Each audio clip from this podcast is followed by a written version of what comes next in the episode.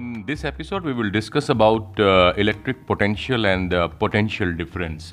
Uh, see, these two terms are very important when we discuss about electric current. तो सबसे पहले तो हम ये जानेंगे कि इलेक्ट्रिक पोटेंशियल और पोटेंशियल डिफरेंस होता क्या है इलेक्ट्रिक पोटेंशियल और पोटेंशियल डिफरेंस के कॉन्सेप्ट को समझने के लिए हम uh, एक छोटा सा एक्सपेरिमेंट करके देखते हैं आप मान लीजिए आपके पास एक uh, पानी से भरी हुई uh, बाल्टी है और एक बॉटल है पानी की आपके पास तो अगर मैं आपसे पूछूँ कि पानी किसमें ज़्यादा है तो ऑब्वियसली आप कहेंगे कि जो पानी से भरी हुई बाल्टी है, उसमें पानी की अमाउंट जो है वो ज़्यादा है।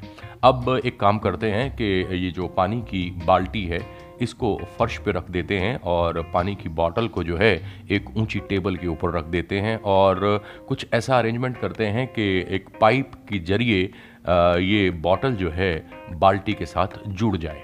अब एक बार जैसे ही हम इसको जोड़ेंगे तो पानी किधर से किधर जाएगा? बाल्टी से बॉटल में जाएगा या बॉटल से निकलकर बाल्टी में जाएगा?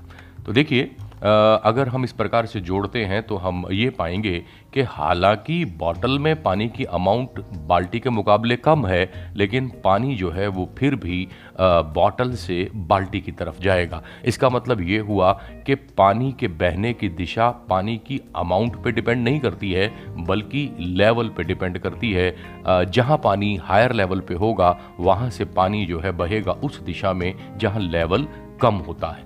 तो आ, ऐसा ही चार्जेस के केस में भी है। अगर हमारे पास दो चार्ज्ड बॉडी हैं और हमने उनको अगर किसी वायर कंडक्टिंग वायर से आपस में जोड़ दिया है तो चार्ज किस बॉडी से किस बॉडी में जाएगा ये चार्ज की अमाउंट पे डिपेंड नहीं करता है बल्कि ये डिपेंड करता है एक और फ़िज़िकल क्वांटिटी पे जिसको हम इलेक्ट्रिक पोटेंशियल कहते हैं। तो हम ये कह सकते हैं कि चार्ज के बहने में इलेक्ट्रिक पोटेंशियल वही रोल प्ले करता है जो पानी के बहने में लेवल ने किया था। जैसे पानी हाई लेवल से लो लेवल की तरफ़ बहता है, वैसे ही चार्ज जो है वो हाई पोटेंशियल से लो पोटेंशियल की तरफ़ मूव करता है। तो ये तो हुआ बेसिक्स इलेक्ट्रिक पोटेंशियल के बारे में, लेकिन अगर हम साइंटिफिक टर्म्स में बात करें तो इलेक्ट्रिक पोटेंशियल की डेफिनेशन को सबसे पहले हम स्टडी करते हैं।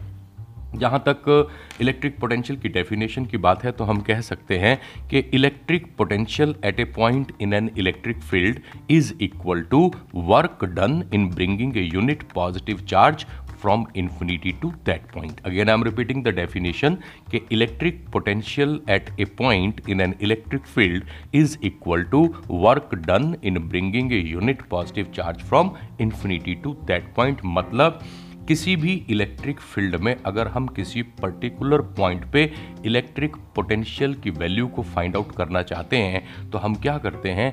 हम एक unit positive charge unit positive charge का मतलब कि एक बॉडी है, उसके ऊपर प्लस वन यूनिट चार्ज है प्लस वन यूनिट चार्ज है।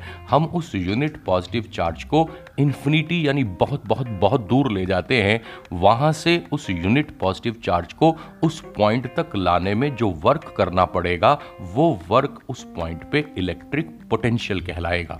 तो क्या हुआ कि जिस भी पॉइंट पर इलेक्ट्रिक फ़ील्ड में हमने कोई पॉइंट लिया, हम वहाँ इलेक्ट्रिक पोटेंशियल की वैल्यू को फाइंड आउट अगर करना चाहें तो हमें क्या करना होगा?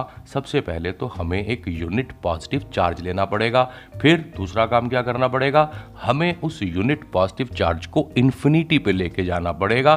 फिर तीसरा काम क्या करना है? इन्फिनिटी से उस यूनिट पॉजिटिव चार्ज को उस पॉइंट की तरफ़ लाना पड़ेगा। अब उस पॉइंट की तरफ़ लाने में जो वर्क डन करना पड़ा, जो वर्क हमें करना पड़ा, वो वर्क जो है, वो इलेक्ट्रिक पोटेंशियल कहलाएगा उस पर्टिकुलर पॉइंट पे। अब देखिए मान लेते हैं कि हमारे पास एक क्यू चार्ज है। हमारे पास क्यू चार्ज है कैपिटल क्यू और हम पहले ये देखते हैं कि अगर हम इसको इन्फिनिटी से किसी पर्टिकुलर पॉइंट पे लेके जाएँ तो कितना काम करना पड़ेगा? अभी मैंने यूनिट पॉजिटिव चार्ज नहीं लिया है, अभी मैंने एक दूसरा चार्ज ले लिया, जिसकी वैल्यू कैपिटल क्यू है। तो कैपिटल क्यू को मैं इन्फिनिटी से एक पर्टिकुलर पॉइंट पे लेके आया। मान लीजिए मुझे कैपिटल डब्ल्यू वर्क करना पड़ा। तो अब मैं ये कह सकता हूँ कि कैपिटल क्यू को कैपिटल क्यू चार्ज को एक पर्टिकुलर पॉइंट तक लाने में वर्क करना पड़ता है डब्ल्यू तो वन यूनिट चार्ज को लाने में कितना करना पड़ेगा? तो ऑब्वियसली कैपिटल क्यू को लाने में डब्ल्यू करना पड़ रहा है तो वन को लाने में करना पड़ेगा डब्ल्यू अपॉन क्यू तो ये डब्ल्यू अपॉन क्यू जो आया है, ये आपका पोटेंशियल हो गया और यही बना फॉर्मूला इलेक्ट्रिक पोटेंशियल के लिए. इलेक्ट्रिक पोटेंशियल को हम कैपिटल वी से रिप्रेजेंट करते हैं तो हम मैथमेटिकली अगर इसको एक्सप्रेस करना चाहें तो हम ये कह सकते हैं कि capital V is always equal to W upon Q electric potential जो है, ये एक स्केलर क्वांटिटी होती है। तो मतलब कि इसका सिर्फ़ और सिर्फ़ मैग्नीट्यूड होता है। इसकी कोई डायरेक्शन नहीं होती। और जब कभी भी किसी जगह पे दो या चार या पाँच या छः या ज़्यादा पोटेंशियल होते हैं और हमें उन्हें ऐड करना होता है तो हम सिंपल एल्जबरा के रूल्स के मुताबिक उनको ऐड या सब्ट्रैक्ट करते हैं। मान लीजिए किसी जगह पे पोटेंशियल प्लस फाइव वोल्ट और प्लस थ्री वोल्ट है तो टोटल पोटेंशियल वहाँ पे plus five volt plus three volt यानी प्लस एट वोल्ट हो जाएगा। और अगर किसी जगह पे पोटेंशियल प्लस फाइव वोल्ट है और माइनस टू वोल्ट है तो वहाँ पे नेट पोटेंशियल कितना बनेगा? प्लस फाइव वोल्ट में अगर हम ऐड करते हैं माइनस टू वोल्ट तो वैल्यू आती है थ्री वोल्ट। तो कहने की बात ये हुई कि इलेक्ट्रिक पोटेंशियल जो है वो एक स्केलर क्वांटिटी है और इसका एडिशन या सब्ट्रैक्शन जो है ऑर्डनरी एल्जेब्रा के रूल्स के हिसाब से किया जाता है। जहाँ तक पोटेंशियल के एसआई यूनिट की बात है तो एसआई यूनिट पोटेंशियल का जो है वोल्ट होता है। तो एक बार फिर से रिपीट करते हैं कि इलेक्ट्रिक पोटेंशियल क्या है? इलेक्ट्रिक पोटेंशियल है work done in bringing a unit positive charge from infinity to a particular point किसी पर्टिकुलर पॉइंट पे पोटेंशियल निकालने के लिए हम यूनिट पॉजिटिव चार्ज को इन्फिनिटी से उस पॉइंट तक लेके आते हैं, जो वर्क करना पड़ेगा, वो कहलाएगा इलेक्ट्रिक पोटेंशियल अब बात आती है इलेक्ट्रिक पोटेंशियल डिफरेंस की. देखिए, किसी भी इलेक्ट्रिक सर्किट में अगर हम दो पॉइंट लें और हम जानना चाहें कि वहाँ दोनों पॉइंट्स के बीच में पोटेंशियल डिफरेंस कितना है तो उसको हम डिफाइन कैसे करेंगे, उसको हम ऐसे डिफाइन करेंगे कि electric potential difference between two points in an electric circuit is defined as work done in moving a unit charge from one point to other point एक पॉइंट से दूसरे पॉइंट पर, एक पॉइंट से दूसरे पॉइंट पर यूनिट पॉजिटिव चार्ज को ले जाने में जो वर्क करना पड़ेगा, वो वर्क उन दोनों पॉइंट्स के बीच का पोटेंशियल डिफरेंस कहलाएगा। तो मान लेते हैं, हमें फिर से कैपिटल डब्ल्यू वर्क करना पड़ा ए पॉइंट से बी पॉइंट पर यूनिट पॉजिटिव चार्ज को ले जाने में। तो जो वर्क डन करना पड़ा है, ये वर्क डन पोटेंशियल डिफरेंस कहलाएगा। ऐसा यूनिट जो होता है इलेक्ट्रिक पोटेंशियल डिफरेंस का, उसका भी वैल्यू नाम जो है वो वोल्ट होता है कैपिटल वी से रिप्रेजेंट करते हैं। ये जो एस आई यूनिट हमने इलेक्ट्रिक पोटेंशियल डिफरेंस का लिया है वोल्ट ये हमने एक इटालियन साइंटिस्ट के नाम पे लिया है, जिसका नाम था एलेजेंड्रो वोल्टा तो एलेजेंड्रो वोल्टा के नाम पे हमने ये यूनिट वोल्ट लिया है। One volt is the potential difference between two points in a current carrying conductor when one joule of work is done to move a charge of one coulomb from one point to another तो देखिए, अब हम one volt के बारे में बात कर रहे हैं कि दो पॉइंट्स के बीच में पोटेंशियल डिफरेंस वन वोल्ट कब होगा। अगर दो पॉइंट्स के बीच में वन कूलम चार्ज को एक पॉइंट से दूसरे पॉइंट पर ले जाने में वन जूल वर्क करना पड़े तो हम कहेंगे कि दोनों पॉइंट्स के बीच में पोटेंशियल डिफरेंस जो है, वो वन वोल्ट है। तो one volt is always equal to work कितना करना पड़ा? One joule divided by charge charge कितना है? वन कूलम तो one volt is always equal to one joule upon one coulomb या हम ये कह सकते हैं कि one volt is always equal to one joule per coulomb one joule per coulomb potential difference को मेज़र करने के लिए एक इंस्ट्रूमेंट का इस्तेमाल किया जाता है, उसको वोल्ट मीटर कहते हैं।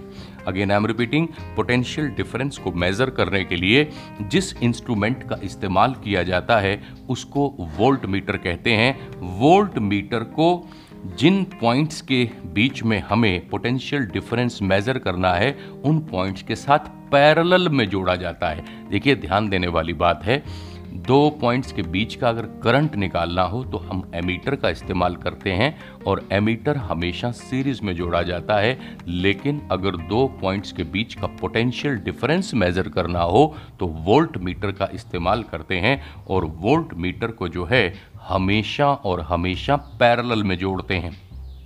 वोल्ट मीटर का रेजिस्टेंस कैसा होना चाहिए? वोल्ट मीटर का रेजिस्टेंस बहुत ज़्यादा होना चाहिए ताकि ये सर्किट में से मिनिमम करंट अपने में गुजार सके। तो again I am repeating resistance of voltmeter should be very high so that it may take negligible current from the circuit जब हमने एमीटर की बात की थी तो हमने ये देखा था कि एमीटर का रेजिस्टेंस जो है वो बहुत बहुत कम होना चाहिए ताकि मैक्सिमम करंट उसमें से गुजर सके। लेकिन वोल्ट मीटर के केस में मामला उल्टा है। वोल्ट मीटर का रेजिस्टेंस बहुत ज़्यादा होना चाहिए। ताकि उसमें से कम से कम करंट गुजर सके। तो पहली बात जो अभी हम तक हमने डिस्कस किया, उसमें ये कि पोटेंशियल क्या होता है और पोटेंशियल डिफरेंस क्या होता है। जहाँ तक मैथमेटिकल फार्मूला की बात आई तो पोटेंशियल का फार्मूला बनता है मैथमेटिकल कि V is equal to capital W divided by capital Q. Capital Q यहाँ पे क्या है? वो चार्ज है जिसे हम इन्फिनिटी पे लेके गए थे, जिसे हम इन्फिनिटी पे लेके गए थे पहले और फिर वहाँ से हम उसको एक पर्टिकुलर पॉइंट तक लेके आए थे। कैपिटल W क्या है? कैपिटल W वो वर्क है जो हमने किया था। कैपिटल क्यू चार्ज को इन्फिनिटी से उस पर्टिकुलर पॉइंट तक लाने में। तो ये कुछ बेसिक सी बातें हुई इलेक्ट्रिक पोटेंशियल और पोटेंशियल डिफरेंस के बारे में। अब हम जो है आ, किसी पर्टिकुलर इलेक्ट्रिक सर्किट के अलग अलग कंपोनेंट्स की बात करते हैं। देखिए इलेक्ट्रिक सर्किट जो होता है उसमें जनरली एक सोर्स ऑफ़ इलेक्ट्रिक पावर होता है। सोर्स ऑफ़ इलेक्ट्रिक पावर से मेरा मतलब एक सिंगल सेल भी हो सकता है एक बैटरी भी हो सकती है या एसी सोर्स भी हो सकता है। सर्किट में कुछ स्विच लगे होते हैं, कुछ इलेक्ट्रिकल कंपोनेंट्स लगे होते हैं और कनेक्टिंग वायर्स लगी होती हैं। ये जो इलेक्ट्रिकल कंपोनेंट्स हैं, इनके बारे में थोड़ा सा हम हल्का फुल्का जान लेते हैं ताकि हमें कहीं कोई दिक्कत ना आए अपने सर्किट को स्टडी करते हुए तो पहला जो इलेक्ट्रिक कंपोनेंट है, वो है बैटरी अब बैटरी क्या है? बैटरी कॉम्बिनेशन है दो या दो से अधिक सेल्स का. एक बैटरी में दो या दो से अधिक सेल लगे होते हैं, और बैटरी जो है, इसमें एक पॉजिटिव टर्मिनल होता है और एक नेगेटिव टर्मिनल होता है.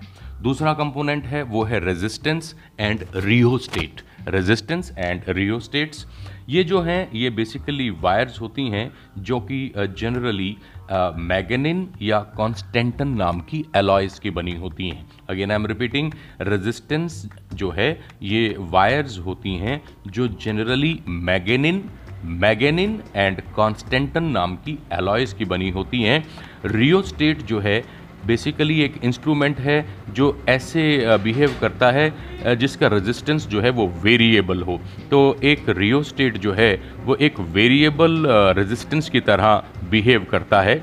फिर एक इंस्ट्रूमेंट हमारे पास आता है गैल्वेनोमीटर गैल्वेनोमीटर एक डिवाइस है जो डिटेक्ट करता है करंट को या करंट की डायरेक्शन को। Again I am saying galvanometer जो है एक डिवाइस है जो डिटेक्ट करता है करंट को करंट की डायरेक्शन को या करंट की प्रेजेंस को। गलवेनोमीटर से करंट को मेज़र नहीं करते हैं, मापते नहीं हैं। करंट को मापने के लिए हम एमीटर का इस्तेमाल करते हैं। करंट को मापने के लिए हम एमीटर का इस्तेमाल करते हैं। हर एमीटर में दो टर्मिनल होते हैं, एक पॉजिटिव और एक नेगेटिव और एमीटर को हमें मालूम ही है कि हमेशा हम सीरीज़ में जोड़ते हैं। फिर हमारे पास एक डिवाइस आता है वोल्ट मीटर वोल्ट मीटर जो है, ये डिवाइस है जिसकी मदद से दो पॉइंट्स के बीच में पोटेंशियल डिफरेंस को मेज़र किया जाता है। इसमें भी एक पॉजिटिव और एक नेगेटिव टर्मिनल होता है और वोल्ट मीटर को हमेशा और हमेशा पैरल में जोड़ा जाता है। किसी भी इलेक्ट्रिक सर्किट को क्लोज्ड कहा जाता है, अगर उसमें से कॉन्टीन्यूसली करंट बह रहा हो और किसी भी इलेक्ट्रिक सर्किट को ओपन कहा जाता है, अगर उसमें से करंट ना बह रहा हो। अगर उसमें से करंट ना बह रहा हो तो आज इतना ही करते हैं। इनको ध्यान से दोबारा सुनिएगा। ये कॉन्सेप्ट आपके अच्छे से क्लियर हो जाने चाहिए। Thank you